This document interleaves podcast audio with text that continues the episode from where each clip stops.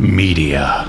As consumers, we are bombarded by it at every turn, like the Incredible Hulk being bombarded by gamma rays. But what makes some media endure, while others are banished to the forgotten black hole of obscurity, never to be heard from again? Who or what decides this? Hetero life mates Steve and Yahel want to know, and they want to know now. This is Obscurity Now. What's up, everyone? Welcome to another episode of Obscurity Now, uh, the show that takes a look at weird and almost completely forgotten pieces of media, be it movie, TV, comics. Maybe someday we'll read a book, and then we Maybe. decide, yeah, whether it should be tossed into the black hole of obscurity, never to be heard from again, or remembered until I don't know humans become extinct. Which, have you been watching the news lately? It could be any day now. Uh, but uh, anyway, my name is Steve, and uh, with me is my co-host. Yeah. Mm-hmm. And uh, how, are you doing, Steve? Uh, I'm I'm doing great. How are you? I, I'm doing great, Steve. Uh, how are how are you? Much. Uh, you, sorry, I forgot how the setup was.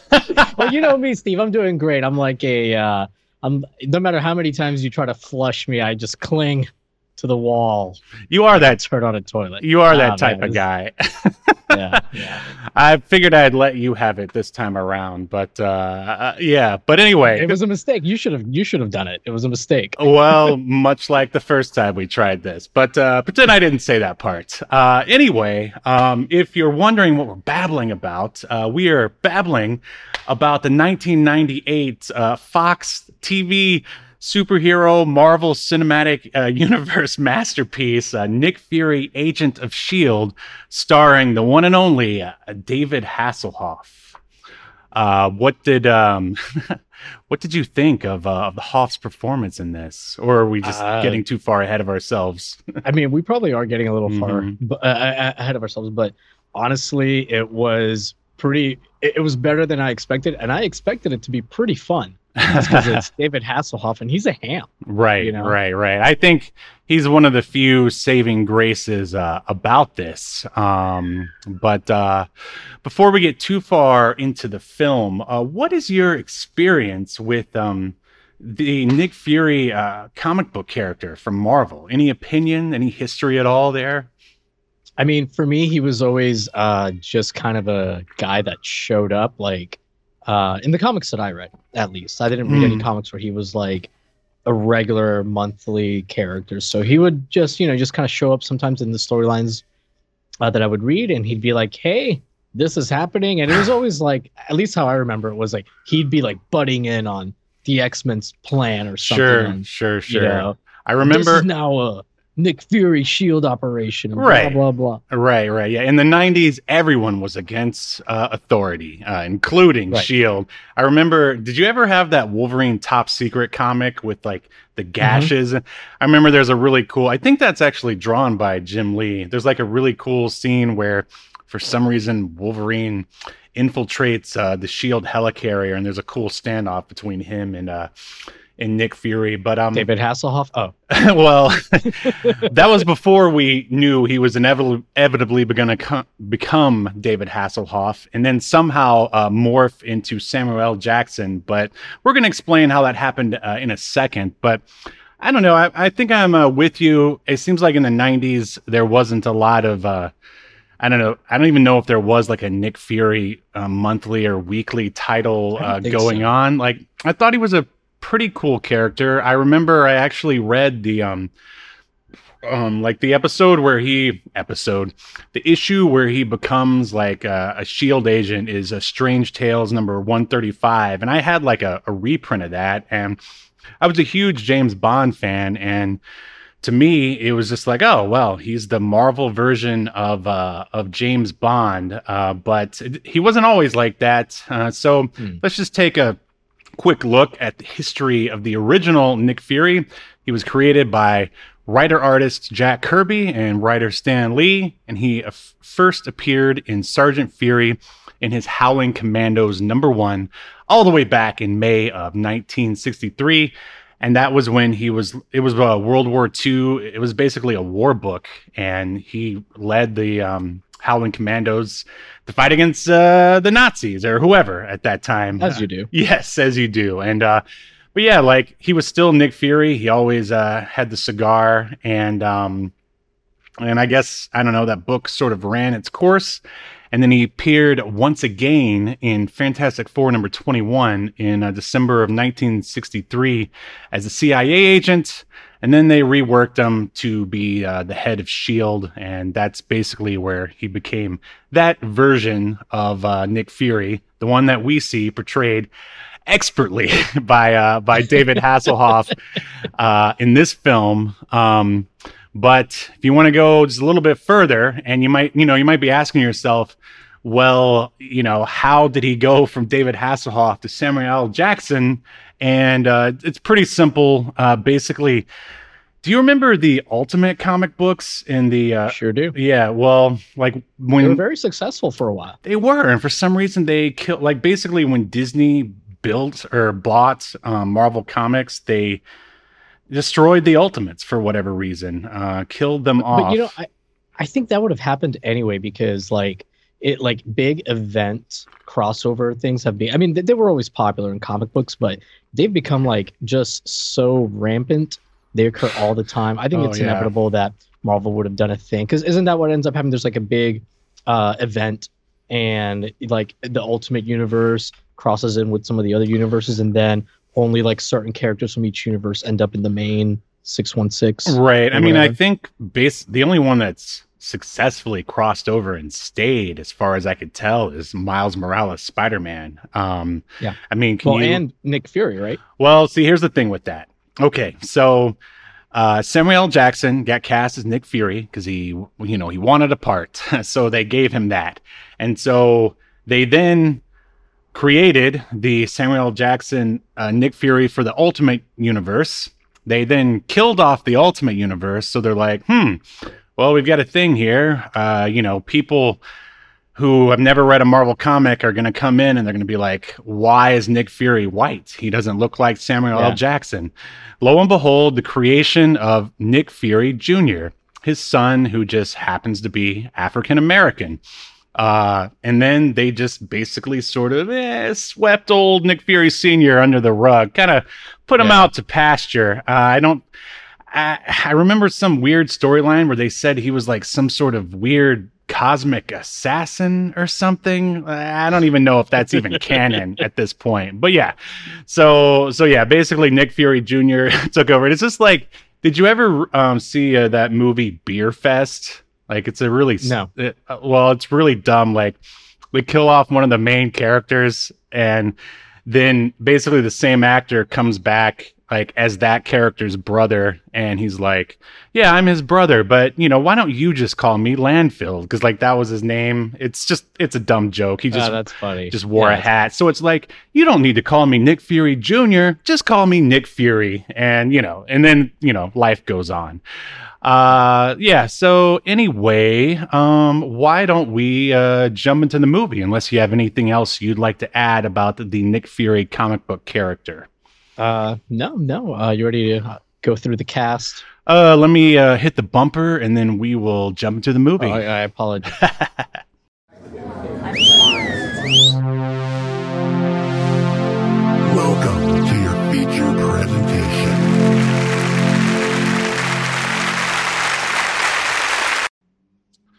All right. Up there's a great picture of Samuel L. Jackson, Dick Fury already right off the bat. Uh, yeah, we've got our um, photo collage going here. That's, I mean, there wasn't a lot of really great uh, screen grabs that I could find on um, on Google image searches for this uh, for this film, so I put in some stuff from the comics as well. Um, but uh, Anyway, yeah, let's uh, jump into the IMDb here. Um, as I said, Nick Fury, Agent of S.H.I.E.L.D. was released May 26th, 1998. So you said you've never seen this. Like, were you, when it even Yeah. came out, were you aware of it? nope. Uh, Uh, I heard about it like maybe mid 2000s, and I don't even know how I became aware of it. And I've always wanted to watch it, so I was actually like pretty excited to watch it. But yeah, I I, I didn't I don't remember a single commercial or anything.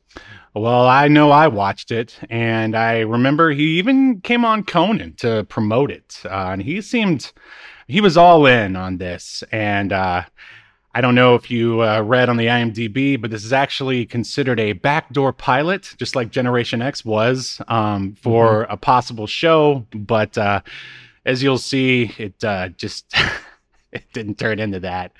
Uh, no, it did not. but uh, anyway, this is directed by Rod Hardy. So Yeah. is Rod Hardy yet uh, another uh, card-carrying member of the Porn Directors Union, Oh, uh, as we continue to see, or is he the long-lost brother of the Hardy boys, oh man, or both? Did you did you steal my jokes like out of my hard drive? But yeah, because that's what I was gonna say. I was um, well, according to IMDb, you know, it could be different on like you know porn IMDb, but yeah, Rod Hardy. yeah, Porn DB, I believe. Yeah, yeah. Um, Industry term. Rod Hardy is an Aussie director. He's still working today. Pretty much only works in uh, TV, non-porn, from what I can tell. He's directed X Files, um, Battlestar Galactica, the good one, the one that we used Oh, to okay. love, uh, Burn Notice, uh, Jag, and a whole bunch of other stuff. Uh, and he's yeah, so look out Some for decent stuff there in his resume. Actually. yeah, yeah, and he's got stuff coming down the pike. So look forward to more. Rod stuff coming down. Yeah. Sorry, go ahead. Yeah, Rod Hardy is just he's erect to work with you, I hear. Yeah, I, I believe though he usually says that he's got more stuff coming down the rod. no, uh, nailed the, it, uh, nailed pipe. it. So Yeah. ju- ju- just, I know he's sensitive about that. oh, he's sensitive, all right. So sensitive Very that he, sensitive, he doesn't even like wearing a condom, I hear. He makes all those actors raw dogged. Anyway, uh, this was uh, surprisingly written by uh, David Goyer. Um, are you familiar with his Uh-huh. work? Uh, no, I, like I know the name, but uh, didn't he do like something on um Christopher Nolan's like uh Batman trilogy? Oh yeah, I mean, arguably you could say that like David Goyer is kind of like the founding father of I don't know popular cinematic superhero stuff, but I wanted to make sure I got some of his uh, less popular stuff um, on here. Apparently, he wrote Kickboxer 2, so you know he can put that on his gravestone.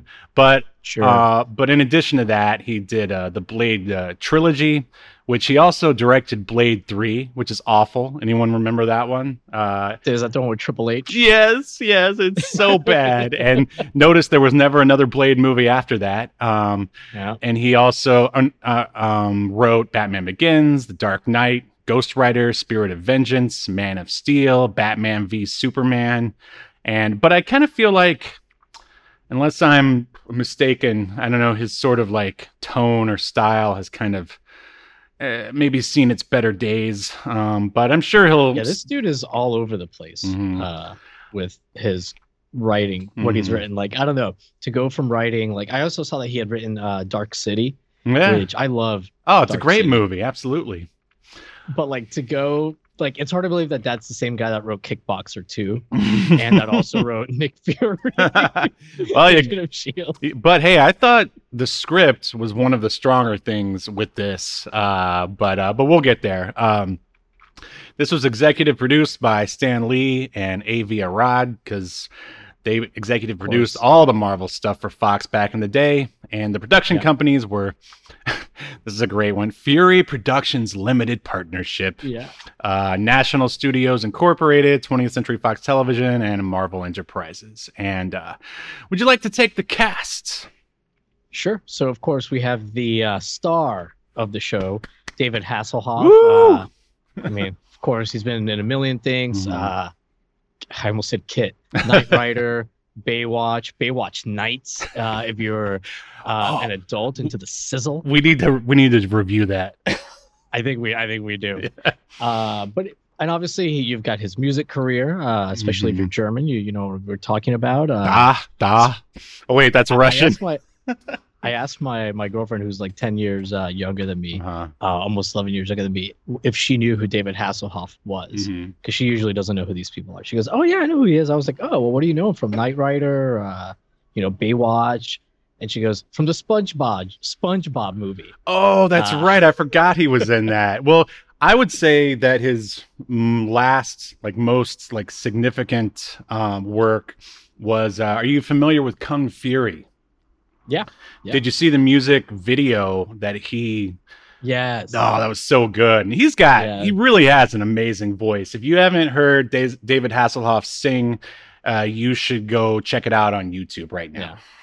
Yeah. You're wasting your ears Yeah. you have heard this man belt out a tune. Right. And you're wasting your eyes if you haven't seen any of his videos because his videos are I don't know if I'd say they're good, but they're Mhm. always entertaining. Well, the Kung Um, Fury one certainly is.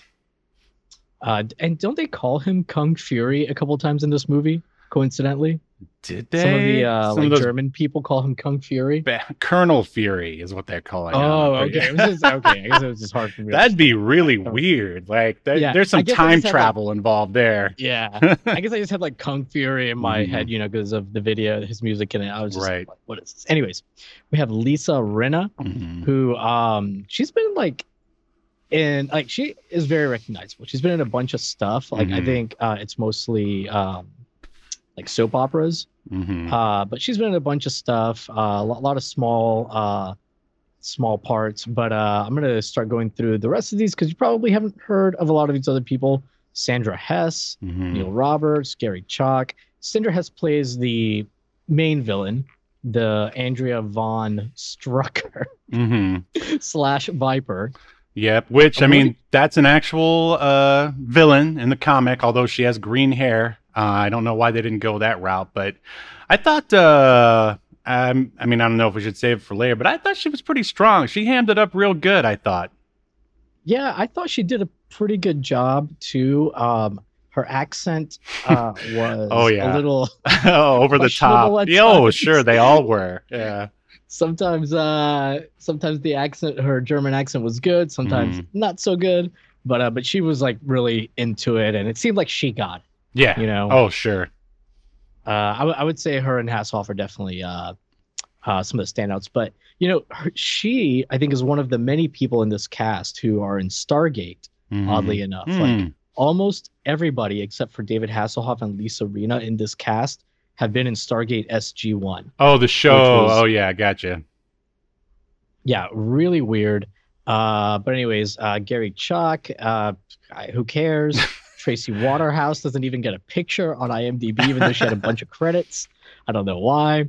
Tom McBeath, he was uh, Director General Jack Pincer. Ron Canada, who I know you're a big fan of his name, eh? What are you talking about, eh? uh, but Ron Canada, he is a guy who has been in uh, Babylon 5. Mhm. Uh, but more importantly, Steve, he was in not one episode of Star Trek, not two, but three over across three different series, three different characters. Wow. And that's where I know Mr. Canada from. All right, wait for it. Ah! Oh no! We've just entered another Star Trek connection. Ah! Yeah, I think um didn't we talk about He's Ron been in tons of stuff though. we talked about Ron Canada before, haven't we?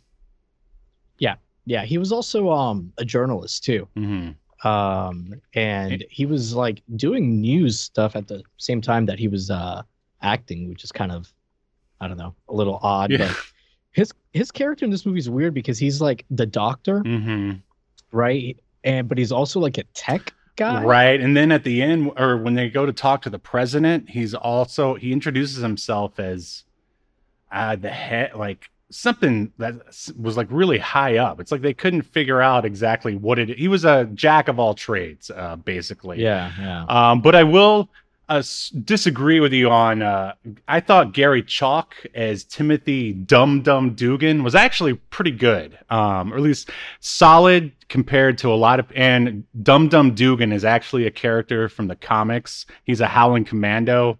And you can actually see him in, um, you can see all the Howling Commandos in Captain America the First Avenger uh, for anyone who cares. Continue. um, I think the other kind of standout character was the guy that was playing the uh, director of. Um, oh, you mean Mr. Burrell? uh, yeah. he was the typical 90s boss and he even he, Yeah. even at the end he goes out in the typical 90s boss way uh, with a punch to the face. Yeah. Yeah. Yeah, he was a hard ass, real Yeah. mean to Nick Fury. Nobody Uh, respected him. Yep, and he's of course like a clueless moron. right, right. but uh, right. acts like he knows what's best. Sure. And, um, he's the guy that they actually, uh, when uh, Nick Fury sees him, you know, he's like, "Oh, you're surprised to see me?" And Nick Fury's like, "No, guys like you tend to cling to the wall no matter how hard, how many times you flush." yeah. Which is like, and that's not the first one-liner Mm. from Nick Fury, but it's one of the One of the best. that really, really hit. Yeah, it's actually um I usually don't expect like quality one-liners like this from David Goyer. Uh there's actually on the I guess writer's commentary of Blade, he actually admits to at least at that point in time to not being good at dialogue. Uh, and I also remember the like the final line of Blade before he kills uh, Deacon Frost. He says, "You know, some motherfuckers are always trying to ice skate uphill and then he kills the guy and it's like what uh but Like David Goyer just has had very specific and niche life experiences Right. he just tries to like put into dialogue. you, you know you jerks are like the 31 flavors at baskin robbins there's always a vanilla bean i don't know like it's uh but yeah he One short of 32. right yeah.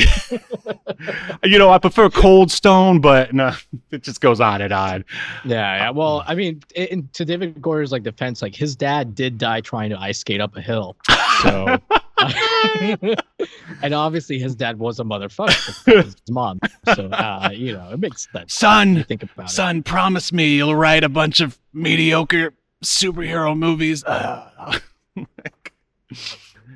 uh, are you frozen? What the heck? Why are you frozen? Oh my god! Steve, you have.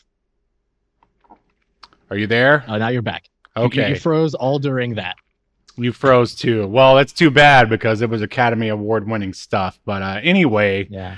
um, yeah, let's uh, go ahead and You know, finish up. speaking of David, Da- b- b- just uh, one thing about David Goyer. Mhm, I did read uh, that he that he thought the movie was not good, mhm. and uh, that he did think though that uh, David Hasselhoff was one of the few people in the cast that really got it. That it was meant to be kind of schlocky and Right. hammy, and uh, so he was really happy. He, he initially was unhappy when he heard that David uh, Hasselhoff got cast, Mhm. uh, but in the end, he thought it was a great choice.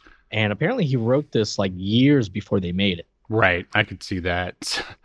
Huh. So, like, he was good with one-liners, and then they it went away, and then maybe somehow it came back. I don't know. Uh, Maybe he was like, uh, "This style must not be working since it didn't get made or picked right, up." right, yeah. I mean, and at at certain angles, uh, back to the, the casting of uh, Hasselhoff, like he really does look like the original Nick Yes. Fury.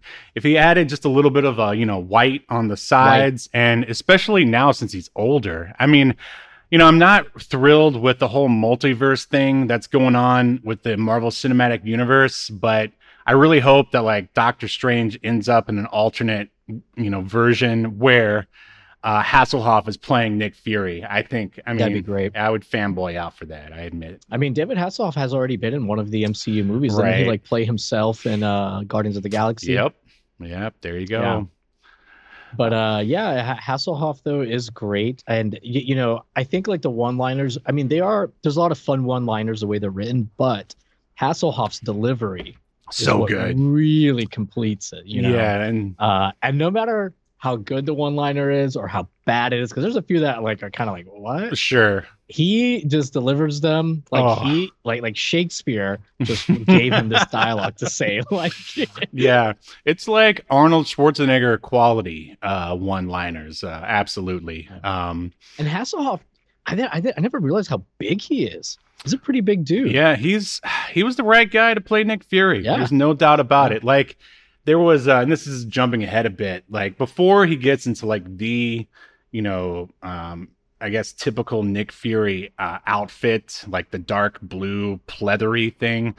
Like they have him wearing a for some reason wearing like a blue shirt underneath like a um a jacket. You know, when they're doing all the spy stuff, like in the Mhm. uh, the second act.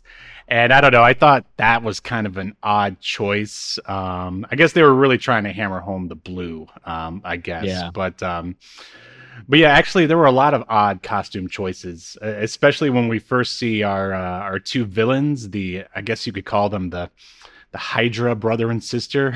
They're like Mhm. wearing some ridiculous stuff. Um, but uh, anyway, um, should we jump? I mean, we pretty much covered all the standouts in the cast, right? Yeah, yeah, yeah. We, I think we can go to the synopsis. Yeah. Oh, I okay. Where did I? What did I do with the synopsis? Uh, here it is. Okay. Agents of the terrorist organization Hydra invade a shield facility, killing Clay Quartermain and reviving a cryogenically preserved Baron Wolfgang von Strucker.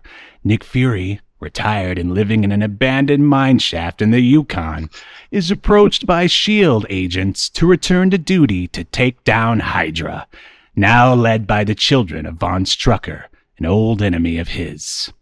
And that's basically it. Yeah, you know, it's that classic story of, you know, fired government employee that goes to live in an abandoned mine shaft. Sure. I mean, they're always so welcoming. I wish I lived in one. Yeah. Um, but yeah, uh, some in- interesting things, I guess, right off the bat is like, of course, you know, Nick Fury is the the character, the original character, is around in World War II. I in the comics they explain that he he and Cap like don't age. I mean, even though of course Cap fell into the uh, the ice and it kept him like you know cryogenically intact, but they still explain that they have some sort of s- there's s- some sort of serum in both of them that keeps them from aging. Obviously, they didn't want to deal with any of that stuff, so they made Nick Fury here, I guess, a relic of the Cold War, and uh, Mhm. it actually leads to uh, a pretty good line when they're um, like. I guess we should jump into the sort of series of events here real quick. Like so, basically, they ask uh, um, Nick to to come back to Shield HQ. The um, the British agent, I just call him Agent Brit. Um, and but what I love is that Nick Fury automatically attacks him before before getting any kind of info from him or anything. Right, Uh, right. Yeah, but I mean, because that's that's what you do, and, and right? The guy is like such a wide, you know, like wide eyed, uh, in Right. awe of Nick Fury. He's like Mhm. smiling as he's getting beat up. Yeah. Oh, that was like us getting tossed around by Bubba and Devon, right? yeah, for like maybe the maybe the first move. Yeah, that, I just remember I was like, I got body slammed by Devon. Oh, that la- Well, yeah, Once once I got backdropped into the uh, the ropes, that my my my uh, wide eyed fascination with Bubba ended. yeah. I just remember like, am I gonna hit the light? like, uh, yeah, it's crazy. Um, but yeah, yeah. So he's enjoying his ass beating at the hands of the legend uh, Nick Fury. And uh, but then he's like, "Oh, oi, I'm from Shield and I'm British." Um, he's like, "We need you to come back." And again, uh, we get some uh, a decent line here from Nick where he's just like, "Ah, you can tell Shield to like cram it up their collective somethings." I don't think he says Mhm. ass. It's all very he uh, cartoony for the most part. We get he says the word "but" once. yeah. Um, and but of course he ends up after they say that uh, uh Alan Quartermain or Clay Quartermain like died, then of course they end up going to Shield HQ where Fury is reunited with his uh, um, former boss, the current head of Shield, uh, Pincer. Is it? Um, Yeah, I think so. and uh yeah there's and that's when you get your typical it's like you know we don't need people like you around here fury and he's like well then why'd you call me back like you know you obviously needed me because you called me back uh Yeah. and we're getting a lot of um And this to be clear, th- this guy didn't call him back. The president right specifically asked for Nick Fury, Mhm. and obviously the president of the United States up a little bit higher than Director Pincer. i guess so i'm just let's see 98 that would have been um would that would have been clinton or bush at that Uh, point I think it would have been Clinton. I was like, he's in the middle of like playing a saxophone. He's like, "Hey, baby, can you get that Nick Fury guy on the phone?" Sorry, I, I haven't done a Clinton in a long time, and for good reason. Uh, but uh, but yeah, so basically, I mean, this is our Act One after the cold open. We get to see a lot of uh, gadgets inside the Shield helicarrier, and they don't even really. They didn't even show the, a full shot of the Shield her- helicarrier at the beginning, did they? Um, yeah, they. No, a- no, no, no, not not the helicarrier itself, just the uh the plane that comes Right, the up, thing that brought looks up a little bit like a small helicarrier. Right, right, right. Yeah. So, yeah, I mean, if you've seen the, um, you know, the Shield helicarrier in the like Avengers movies and stuff, you, you might not be that impressed with these effects. you, you know, like I actually didn't think they were that bad. yeah, me either. I didn't think they were too Uh, bad. This is a six million dollar TV movie, Right. Actually, yeah. which I don't know is that a lot or like like is that like I feel like it's a lot for a TV movie in 1998, but maybe not a lot of money for and it's such an ambitious TV movie in Right. 1998 because they have like a lot of pretty big sets. Uh, you know, they build like a lot of like you know tech and gadgets. Um, and it's all analog. It's great. yeah. I, I swear. So, I mean, Yeah, at one point it looked like they were talking into the like the monitor of like a discarded arcade game or something. right, was, right, right. was They, found like some widescreen CRTs, turned them on their side. Mhm. um which i was wondering too like where they got those because i mean widescreen crts were a thing yeah, but they weren't like easy to come by so this is kind of odd but right, um, right. but yeah so um i thought the special effects with those sorry i'm to go on a tangent but with those uh helicarriers and the ships and stuff hmm sometimes they looked better than others but i like that they tried to do things to make them look better like whenever it was flying through clouds they would they did a good job of obscuring it at the right time with the Right, they had the- and having the- a slit layer of transparency so they, they clearly whoever worked on the visual effects you know cared Right, right. I think I would say that uh, most people involved with this seem to care uh, for sure, especially David Hasselhoff. yeah Um, that's him getting arrested right now. Um, hopefully not. uh, but uh, but yeah, so you know, we spend a lot of time on we spend a lot of time on the helicarrier. We get to meet uh, David Hassel or Nick Fury's life model decoy, which I wonder if that's going to play into the story at all. can we Um, talk about this life model decoy steve Uh, sure, let's do it. what did you think about how it looked I thought it, it looked like they made it even more buff than the actual um, David Right. Hasselhoff. It was like some bodybuilder's body and then like Uh-huh. his mask or his face on it. Uh, it was funny. yeah i thought that, that Um, was pretty funny too Mhm. um and uh but but yeah obviously it was something that was going to come back up but like it's but it is that that's a thing in the comics that's been around forever life Oh, model sure.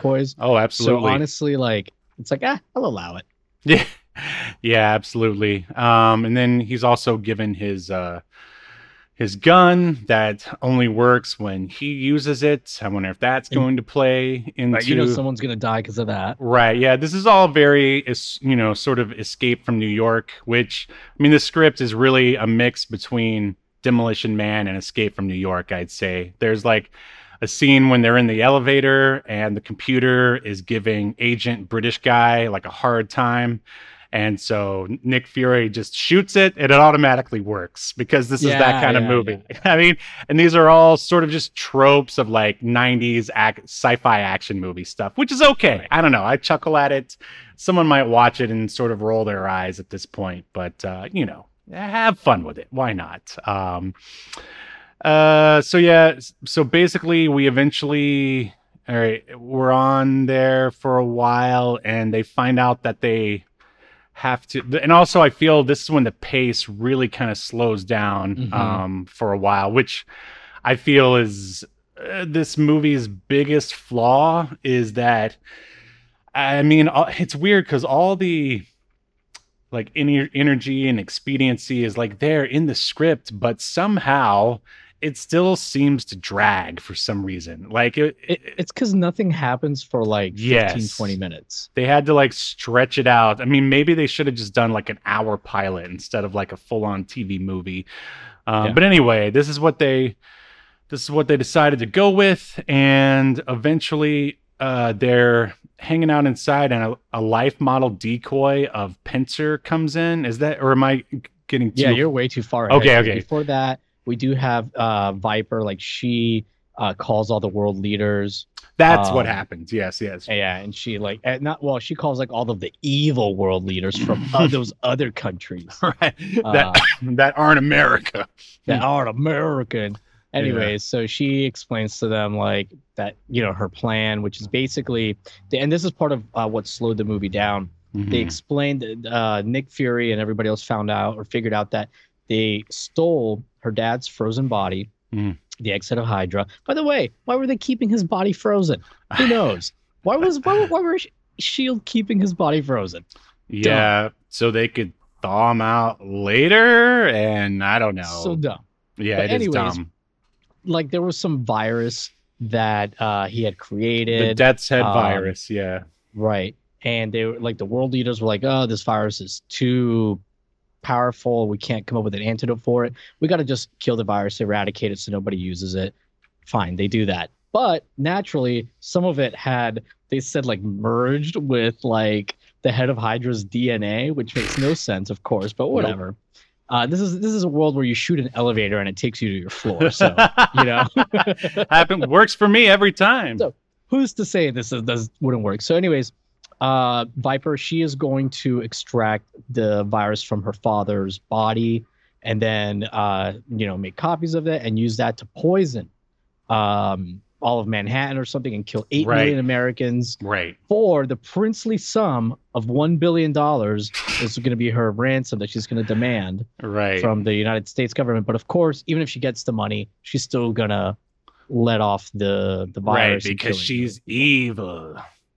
Yeah. So, anyways, that's like 15 minutes of the movie right there. Right. Yeah. There's a lot of explanation. Uh, basically, Shield her- helicarrier is used for exposition purposes. People Yeah. just hang out on there and talk, and then we also get that with uh, Hydra as well. So anyway, they go and we're now in the second act territory.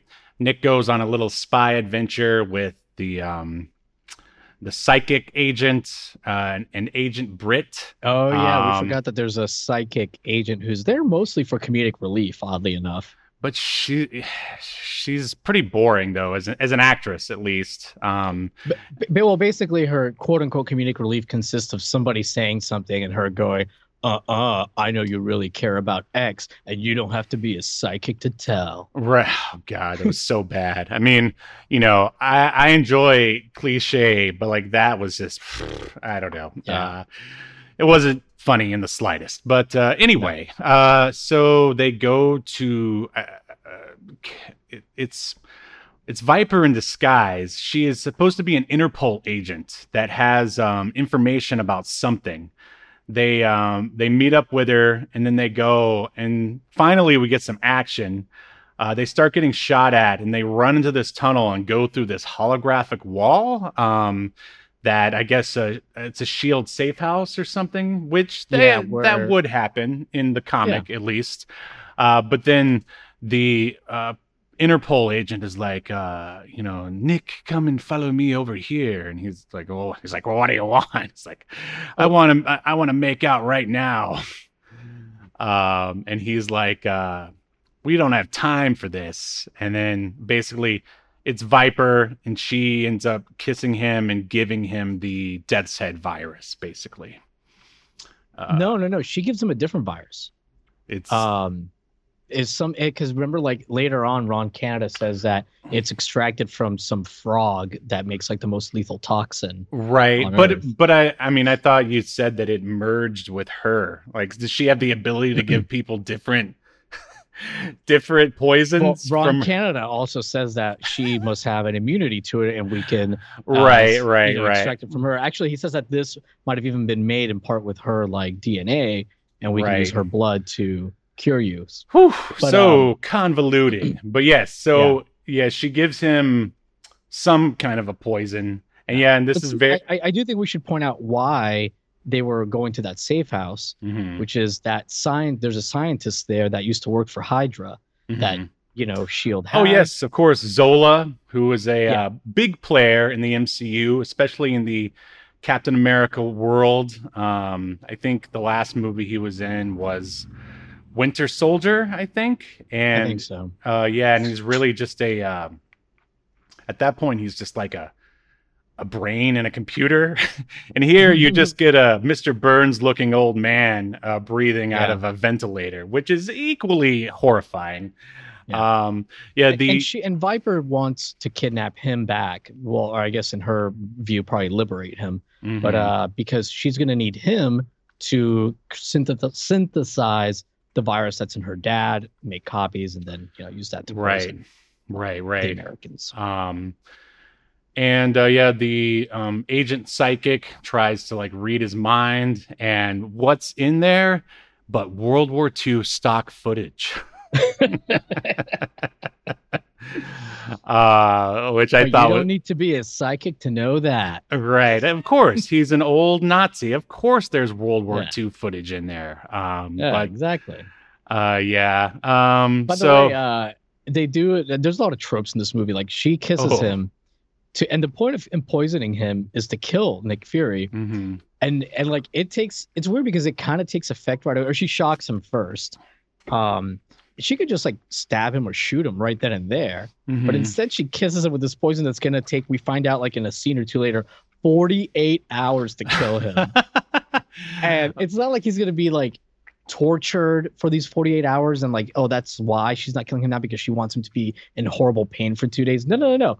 He's just gonna have a a, a mild fever for, Mhm. for like a day and then it's at the very end of those 48 hours that he'd like lose motor skills or whatever Yeah, see, I was thinking about that, and like, I wonder if they chose to go with that just so they could make things a little bit harder for Nick Fury, um, because you know, otherwise, he could you know punch and take out people like no problem because he's a super spy, like that's his thing. But you know, if we see him struggling to do stuff, maybe we can relate to him a little bit more. Maybe I'm just reading too far Maybe. into it. but he doesn't really struggle too much throughout the movie so Not to the end. He does seem to struggle At pretty the hard end, at yeah. the end. Yeah. a little bit yeah Um, but sorry i interrupted you uh yes so she poisons him and then Um, and then he, basically they grab Zola and um, disappear into the night, more or less. Uh, hydra has zola yeah, and then they go back to the Shield helicarrier, and of course, old man Pincer is just,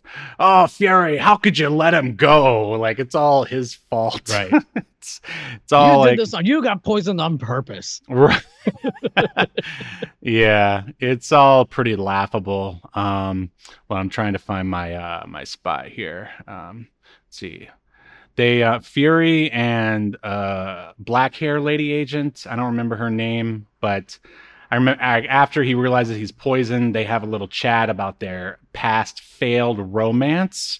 Um, and that is one thing I can say about again the script is that they did give Fury a slight character arc, which I, um, you know, give them props to. Uh, I mean, it's basically, you know, him just realizing at the end that maybe I do love this sexy agent woman. it just took me a while to like figure it. It took me getting poisoned to figure it out, but yeah that's uh, jumping too far ahead.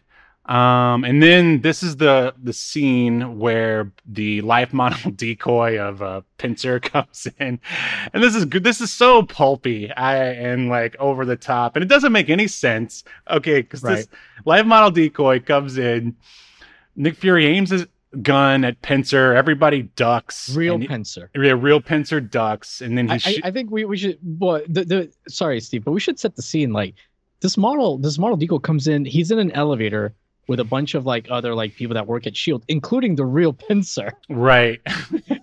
and he and this is a model a decoy of pincer Right, right.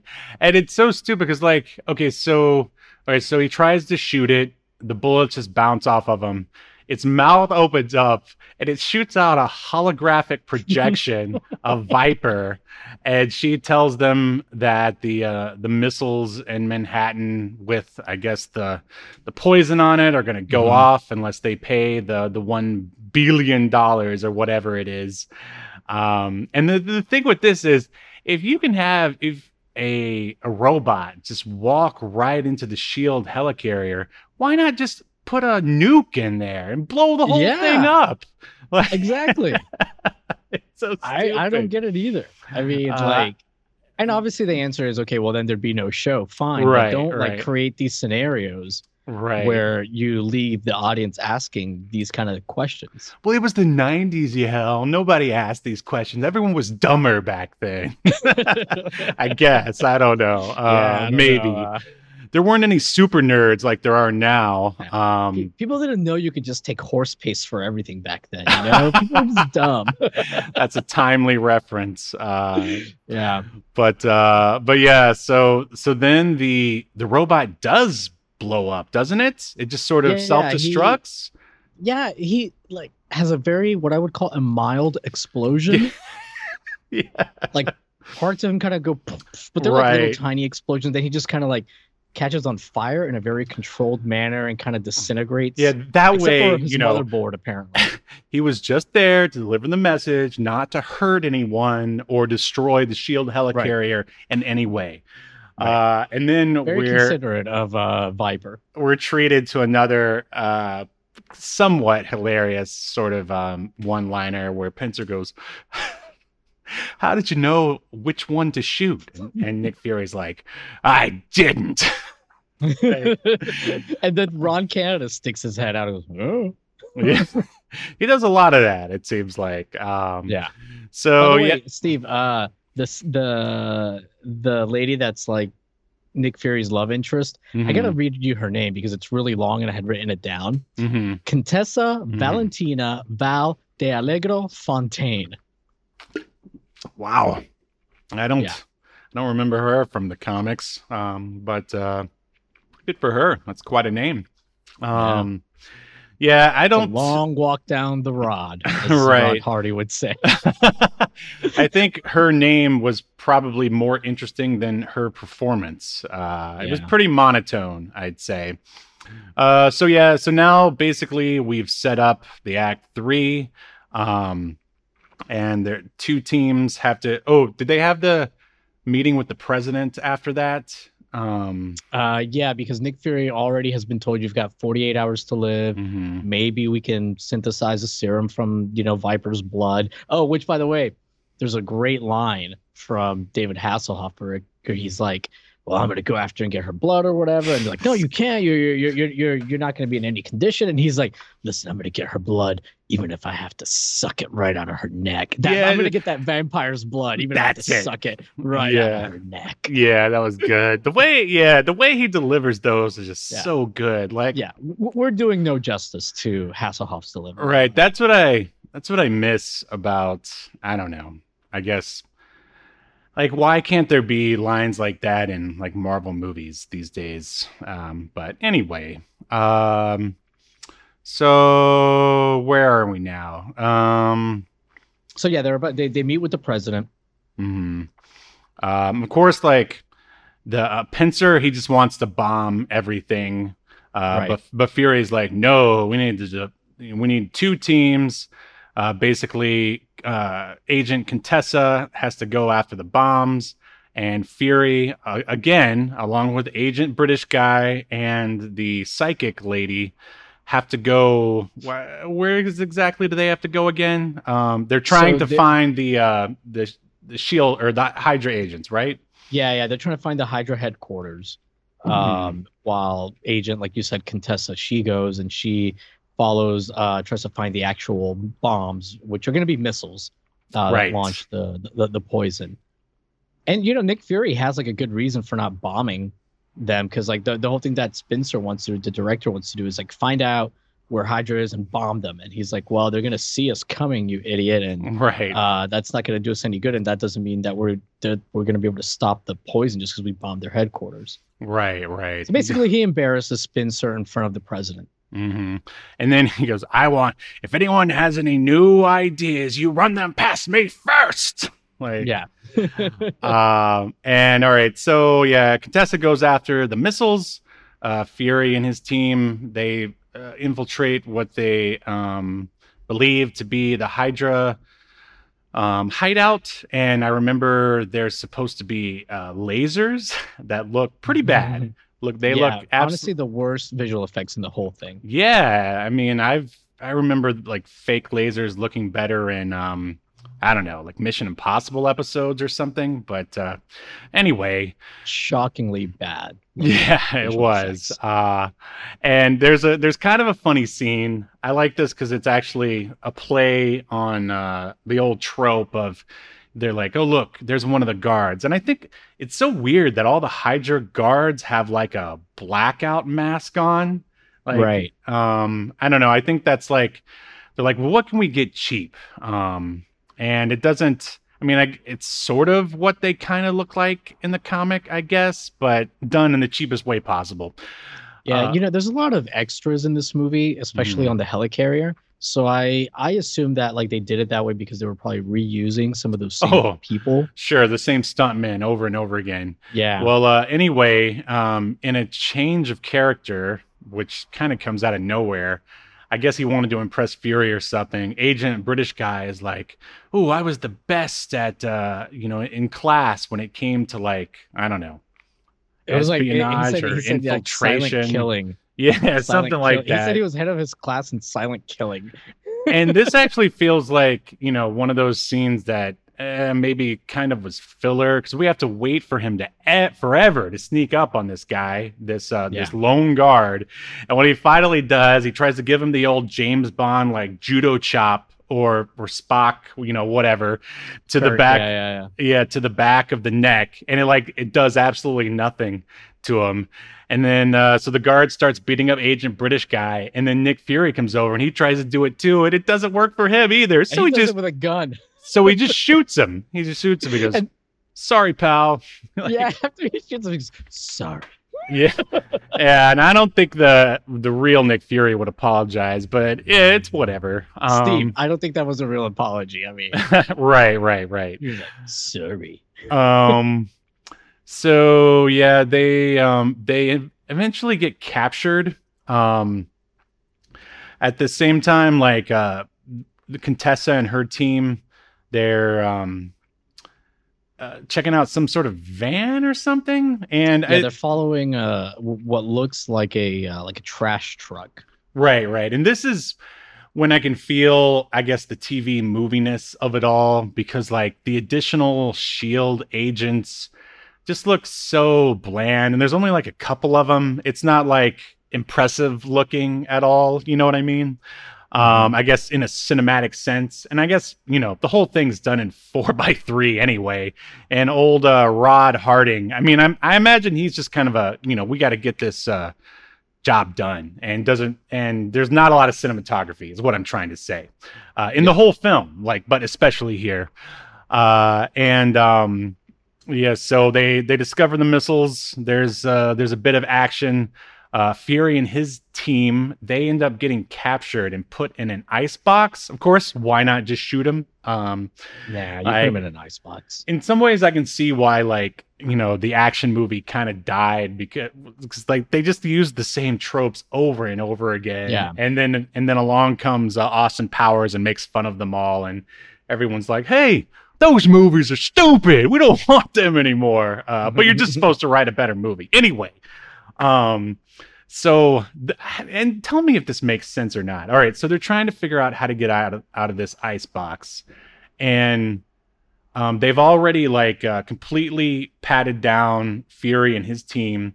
Like he had like something hiding behind his eye patch or whatever, uh, and she even got that. The Vi- Viper got that, but for some reason, beneath his like eye that he always has closed, you imagine, because it was uh, you know, damaged in the war. That's how Fury actually lost his eye. It wasn't scratched out by a cat. That's bullshit. Um, there's a a fake eye beneath the damaged eye. Yeah, it was weird. Like he was hiding an eye behind uh his eye. yeah, yeah, eye yeah. patch. I, I guess like you said, like you know, maybe he just kept his eyelids closed somehow, and Right. But yeah.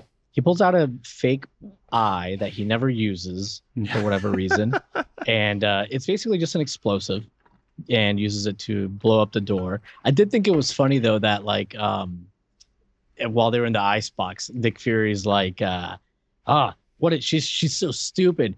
Uh, before she put me in here, I had a I had a fever, a high fever, but now I feel normal. Yeah, that, I know. I thought that was like, who thought of that? Like, we so don't the need other to. two so so british guy and and psychic lady they're Mhm. like freezing to death but like nick fury now can think normally Yeah. and like he's feeling great So I'm gonna take out my fake eye, which is also an explosive, and uh, use it to blow open the door. Um, which that's you know exact- what would have been a good thing to blow up the bad guys uh with before they captured him and put him in here Sure. I mean, I don't know. I think would it have been? I think it would have been more impressive if he used his like spy prowess to like lock pick open the door or something. But I don't know. Whatever. We got a fake exploding eye.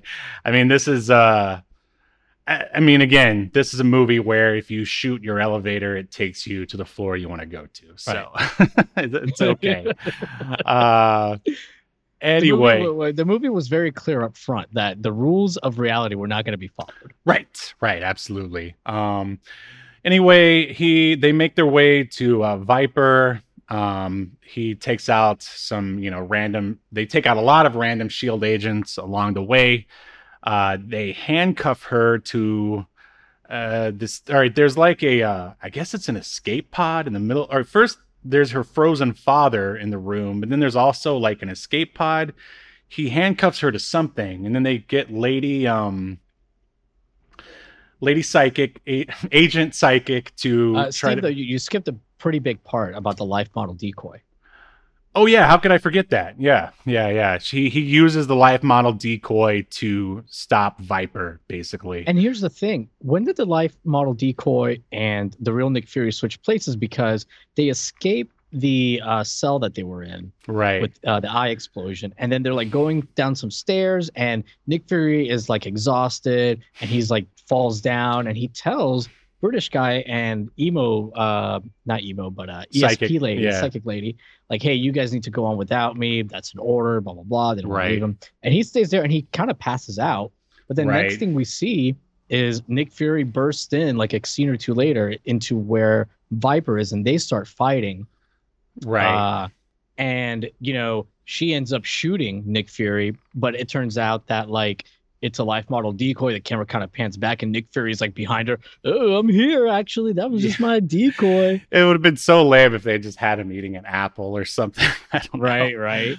Um, and, and then like he takes her down, and that's when he handcuffs her. But like, so at some point, even though he was about to die, seemingly, he from the poison, he got up, like got the life model decoy, told it like what to do and where to go, and then he followed. Be like, yeah. I don't know, man. And I remember like when they're in the um like the transport uh vehicle from Shield heli- helicarrier, there's only room for like three of them, and you don't see the life model decoy in there anywhere. Well, actually, I was okay with that because they did explain that the uh, model decoy, life model decoy, when they introduce it, that you can like make it compact for traveling. You can like break it down. Did you forget that bit, Steven? I Um, guess- that's for writing. I guess I Maybe you're not ready to work in this town. Uh, clearly, I've been here for like five years, and all I got is a reality show to show for it.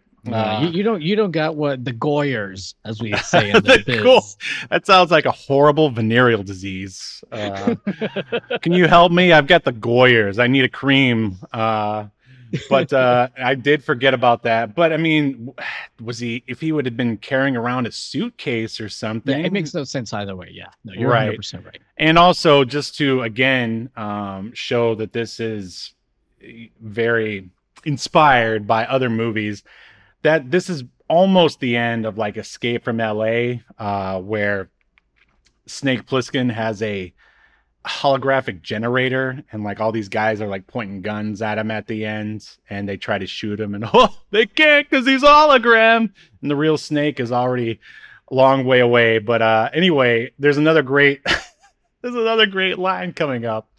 Uh all right long story short okay so th- yeah she handcuffed him uh handcuffed viper to something in the room. Like some railing. yeah, Lady Psychic tries to probe her mind to find the code to stop the missiles from going off in Manhattan. Because at Uh, this point, they were like, there was at some point like a 20 minute countdown. Uh, right, right. The the literal ticking clock starts, uh, which Yep.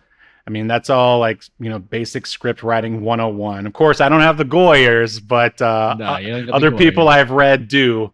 Um, and uh, uh, yeah, and so basically, and this is kind of funny because like, so she's trying to read her mind, and I guess she can't for whatever reason. I guess you know Viper has very strong mind stopping, mind reading abilities, and then Mhm. Nick Fury just comes up and he's like, "Come on, you can do it."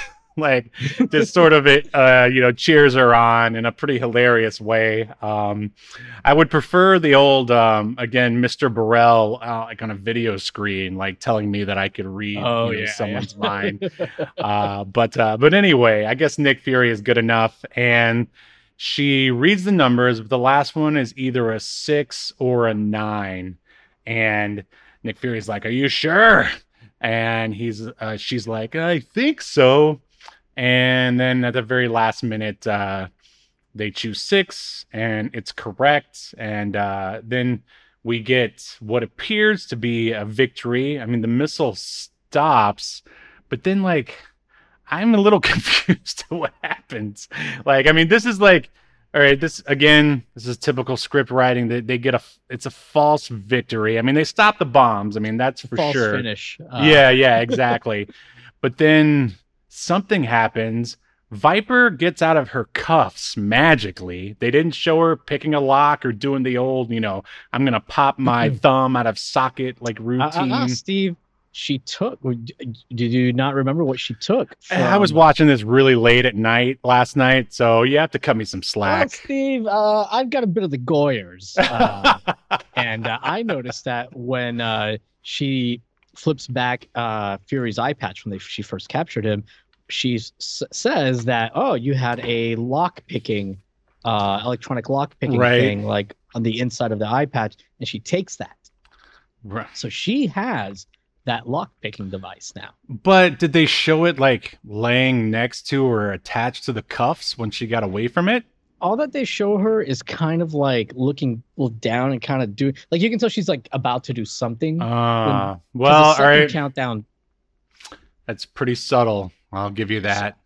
a, a second countdown starts where it starts counting from like 30 like it was like really all like 39 seconds or something Mhm. uh pops up on the screen and they're like oh my god what is it is it another bomb blah blah blah and that's when she kind of like starts messing around or wiggling around with her cuffs um and then what that countdown was was for actually the kind of capsule that her uh frozen father is in Mhm. it also acts as an escape vehicle Ah, there you go.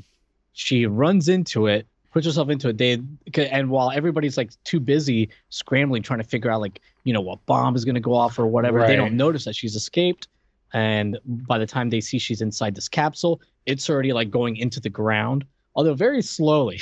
Oh, uh, and this is uh, what leads up to a pretty hilarious moment, I thought, because like, okay, it just lowered into the ground, and Viper sort of disappears from our view. Nick Fury turns around and looks at everyone, and also straight to the camera and goes, "She's halfway to China by now." like, like, no, man, she's right there. You just saw her. nick fury showing you that he has no understanding of geography whatsoever It's like, no, no, he's right. Nah, nah, man, let her go. She's she's not even halfway down the block no, she's just below the floor. Like, throw a grenade, like shoot her. I mean, I get that they were trying to keep her around for possible future episodes, which never came true. But Right. man, that just I laughed so hard when that happened because it was just like, I'm just too old. I don't feel like going after her. And here's the thing: he shoots open the lock so that he can then get into the little capsule area Mhm. where you know she was descended from and then she looks down oh shoot her down the the tube sir. Right, right, right. Yeah. I don't know. I think I'd still rather watch this than uh, the Agents of Shield TV show. Um, but that's another story. Uh, but yeah, that was that was hilarious. And basically, that's our uh, climax. Then we're back in the Shield um, helicarrier. They, um, of course, they cure Fury of his, um, you know, poison. yeah, they do extract the blood from Viper at Mhm. one point while they have her right. handcuffed. Yeah, so they they cure that, uh, no problem, and um, then we get the typical uh, face off between. No, no, he talks to uh, Lady Agent Contessa first, and this is when we sort of get his the end of his character arc, at least for the movie, where he's just like, you know. I uh, it took me almost dying to realize that I uh, left something like good behind when I left, or I left more than my job when I left Shield or something like Yeah. that. And she's like, uh, "Is that an apology?" It's like, "Well, it's as most you're, it's as good as you're gonna get," or something like that. you bitch. yeah, and then they're about to, hey. Nick Fury's a tough guy. You don't like it, uh, you know, uh, but it, and they're they're about to kiss, and is it then Pincer who interrupts them and is like, uh, yeah, I think it was him. "Hey Fury, you don't think I've forgotten about your insubordination, your reckless endangerment of blah blah blah blah blah?" And then of course Nick Fury is like, "Oh, don't forget about bodily harm." And Yeah. he's like, "Well, what are you talking about?" And then punches him right in the jaw and lays him out uh, in classic '90s action hero style, which I was completely okay with. Um, Then he walks away, no consequences. right. Well, he's he's Nick Fury. What are you gonna do? He's a legend. Become colonel.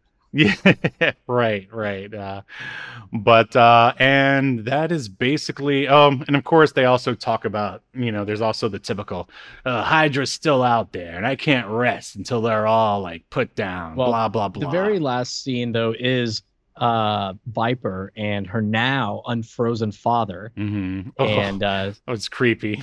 yeah, I thought they were gonna kiss. Yeah, that was like yeah. Once the cr- b- credits rolled, you can only assume that Viper and her dad got it on. Yeah, Just yeah, from 'cause, like, how he starts like just like talking very close to her lips about their future plans and what they're gonna do. But basically, Viper and her dad are gonna try and you know take over the world. That way, everyone can have incest, just like us. they Yeah, both and, and maniacally laugh as they walk down Yes. the corridor, which I loved. down like a tunnel, maybe another abandoned mine shaft. I don't know, but uh, the whole movie was nothing but abandoned mine shafts. Um, maybe Rod Hardy was like, "What if you guys uh, in the movie walking down like I don't know, like a big like rod like thing?" no, he's like, "Oi, call that a mine shaft? This is a this is a shaft." And then you know, he's constantly doing that. He eventually got me too'd. Somehow he's still working. I don't know. yeah, Um, but uh, wow. So um, yeah, that's basically Nick Fury, um, agent of Shield. Uh, minutes long. I, I will say though, after the first, because because you and I kind of alluded to how like it kind of slows down a little bit in the second act. Once like those 15 minutes or so, and it may not even be 15 minutes, it just felt maybe like that. Mhm. But once like that kind of like segment has happened, I do the pace picks up pretty damn yes, well. Yes, it does. And- Yeah. So even though it's 90 minutes after that little section, I feel I felt like it went by pretty fast. Yeah, absolutely. Um what else? I've got some other like brief notes here. Let me just make sure that we haven't already covered them. Um yeah, I feel I don't know, it's weird it's hard to feel it's like we shouldn't feel bad for David Hasselhoff because I mean I'm sure, you know, Knight Rider and Baywatch made him a very rich man. Uh not to mention Steve, his Baywatch, he was still doing Baywatch when this came out. So that's the thing I don't Wow. get. I see, I thought it- in, I thought it had come to an end at that point. no, or no, was no. So close to it. Baywatch went on to to to the year 2000. Wow. And obviously, this was released in 1998. Now, I do know that uh, from what I remember, like towards the end of Baywatch, like he wasn't necessarily like in every episode, Mhm. but um, he was like part of the production team. You know, he was like an exec producer or something like that on on Baywatch. Um, and I believe Baywatch Nights is what he was like mostly doing uh at the time, and that's why he wasn't like on the regular Baywatch show quite as often. right. So yeah, I, I don't really understand like when he was gonna have time for this. Man, the Hoff likes to work. Uh, oh, I've got another. Um, oh, Baywatch Nights was over. Excuse me, that ended in '97. I apologize. Yeah, from what I understand, Baywatch Nights was not well received. Uh, but I've I'm still interested in it. I've never seen an episode. Have you? Yeah, I've seen more than one episode. Oh, is this another guilty pleasure of one Yahel Velazquez? Maybe Who- just a pleasure. He went from Baywatch Nights to um, uh, The Rock of Love with Bret Michaels, and then Well, Steve, Flava I- Flav, listen. and Listen, I, I, call it the uh, the syndication seduction. Uh, you start off with a little. You start off with a little renegade with Lorenzo Little. Highlander, Little Highlander, Yeah, the series, Highlander, yeah. yeah, yeah. And then you you have a nightcap called Baywatch Nights. oh man well here's another uh because i tried to write down all of the all the lines that i thought were uh, pretty uh, entertaining and i've got another one here from mr fury uh said to viper he says i danced on your poisonous father's grave. I'll dance on yours too sweetness.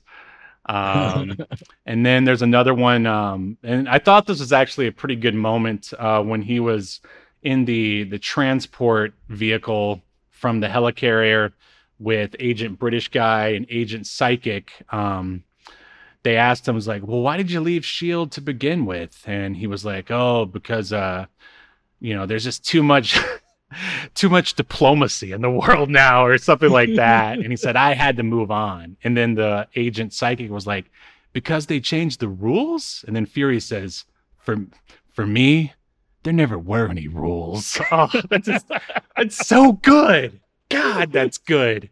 Like i don't know if it makes sense but man is it good. Um let's see what else? Um I don't know. I thought it was funny that uh, Viper had that haircut that was like I feel like that was really popular for like I don't know one year or something, and then never again. Um, but I think that is gonna do it uh, for. I, I, I am really shocked that you've never watched Baywatch Nights, but I, I'm very glad because you don't know about what happens to it in the second season, and that's delicious. Oh, another um, sort of fun fact about uh, David Hasselhoff and his singing career is that uh, he blames the O.J. Simpson trial for ruining his singing career here in the U.S. Um, because he was set to debut, uh, I guess, on the same day that everyone was watching O.J. Simpson in his white Bronco, you know, drive. Hmm. Yeah, and everyone was watching that instead of paying attention to uh, David Hasselhoff uh, and his uh, and his music. So Um, we, we may have finally found the motivation that for OJ's murders. Uh, no way am I gonna case.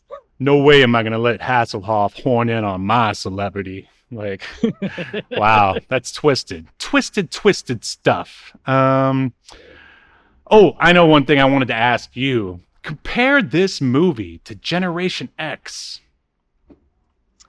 I mean, I like this one a lot better. Mhm. Um, I, I just thought like it flowed better.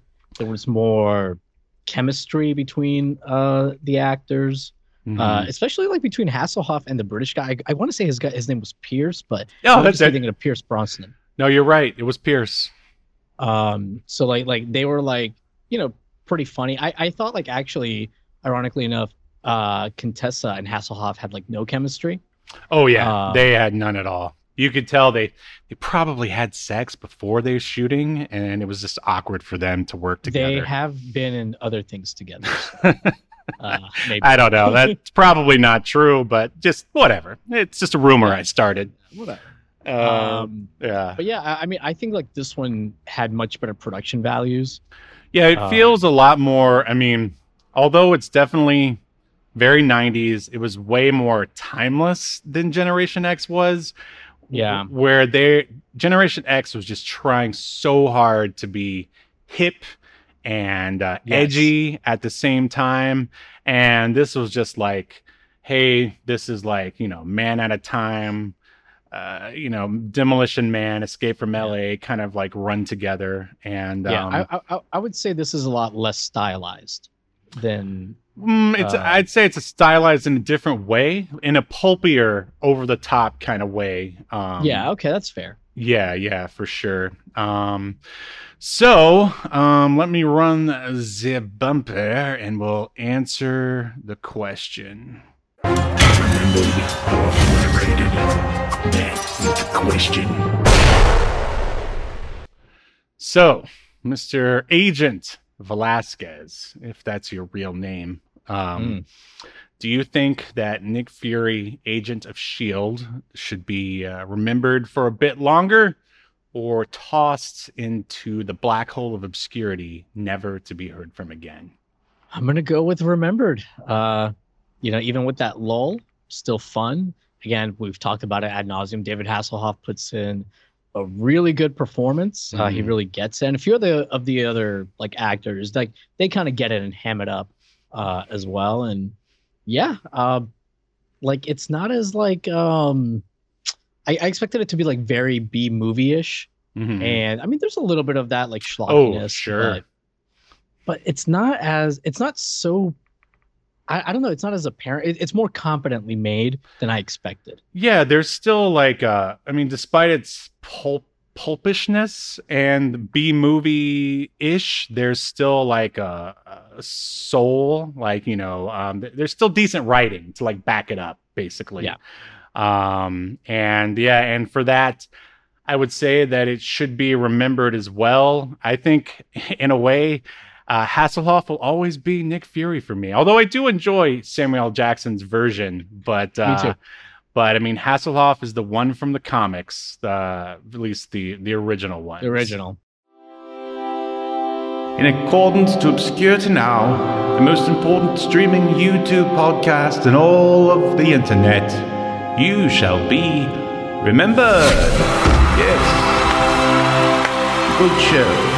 Good, good show.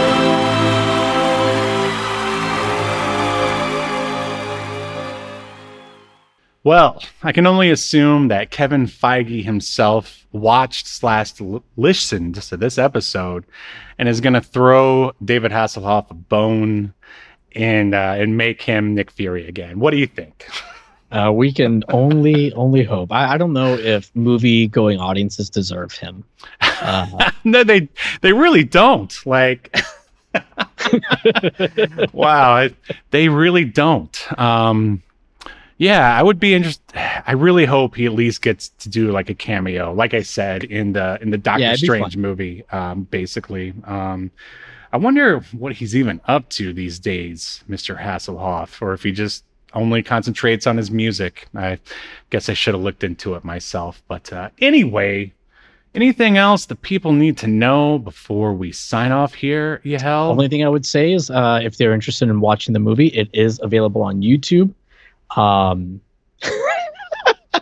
somebody just commented, uh, a, put- a putrid pile of B movies just commented, that's how you pronounce that asshole's name? What a douche. Which asshole? Uh, I, I Hasselhoff, I assume. oh, I thought he was talking about you. I'm like, yes, it's no, no. Yahel. I mean, no. well, I mean, David Hasselhoff does have some uh, quite a checkered history in his personal life. well, Uh, yeah, that can we talk about that real quick? Because, like, I think the only time I, I ever sort of saw cracks in the beautiful facade of one David Hasselhoff was when he was like drunk and uh, someone filmed it or whatever. But I mean, it wasn't like a a Mel Gibson style, you know, racist fest. It was just him sort of being drunk and belligerent. I mean, is there any other? Yeah, stuff. I mean, well, I think that was like part of a history of him being like extremely drunk around his family or his daughters or whatever when he was supposed to be taking care of them, something like that. But oh, um, that's but you know, so nothing great. like. But you're right. There was no major incident of like Mhm. you know violence or anything like that from from what I remember at least. But uh, you asked what he's up to. Kung Fury Two. Oh, uh, right, is of in course. production, and uh, he's doing the voice of Hoff Nine Thousand in that. Um, he's gonna he's got a couple other things that are coming up. Z Network is coming up, uh, starring him. Uh, that's in pre-production. I assume why, that's a German thing. why did you say it like a Hydra agent? I, I don't know, man. Also, in 2021, there was a video short called David Hasselhoff, The Passenger, and uh, he was a KBE KBG agent in the Helgeson show in 2021, and of course, he had an appearance in one episode of Young Sheldon. What the fuck? It's awful. Uh, why, Uh, David? Why? I mean, I approve of everything you've done in your entire career except for that. But uh, Yeah. whatever. Uh, I don't know. Until the day he gets to come on this show uh, and talk to us, I condemn him for his appearance on Young Sheldon. But uh, Yeah. yeah, he's dead. to me now. Anyway, uh, make sure you guys check out Yahel's uh, awesome video on the um, the FBI sign from the arcades. Thanks, Steve. What a roaring endorsement when you can't even remember what it's about. It's about No, uh, the I remember. Drugs game. Yeah, Uh, excuse me, the winners don't use drugs screen you saw in 90s arcades and how the FBI kind of used it to invade arcades. Um, and I think I, I didn't mention it, but you can watch uh, this movie. Uh, what did we just watch? Uh, Nick Fury on uh, YouTube. Somebody Mhm. uploaded it, and uh, it's there in all its glory. Yeah, it's a good uh, copy, and for whatever reason, they even edited in that uh, the Marvel flapping like logo, uh, like it's actually a part of the Marvel Cinematic Universe or something. In this person's mind, it is. That's another complaint that I forgot to address. Is I thought that the logo for Nick Fury was very underwhelming. It was just like the most boring text possible. Like, uh, do you even remember it? No. Well, there you go. That's the Yeah. problem. All right. Well, um, I bel oh yeah, the dare screen. My copy of you don't have a copy of Polybius. Uh, but uh, all right. Well, I guess that will do it for obscurity. Now we will see you guys next Sunday when we talk about more obscure media. See you next time. You've been enjoying Obscurity Now, a podcast that's recorded live to tape and streamed to Twitch and YouTube. Subscribe so you never miss an episode or hilarious quip. Take us with you by following the download links provided in the show notes to wherever you get podcasts. And take notice of our various social media links if that's what you're into. I'm not here to judge.